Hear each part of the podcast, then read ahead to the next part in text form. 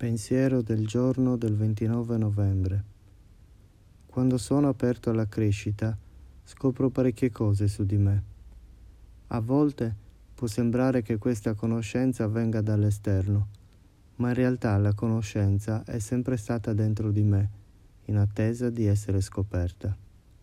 In quanto persona in crescita, sono attratto dalle cose che mi aiutano ad avvicinarmi al mio massimo potenziale quando sono disposto a correre il rischio di seguire il sentiero che sento giusto per me, la vita in serbo sfide e avventure al di là dei miei sogni più entusiastici.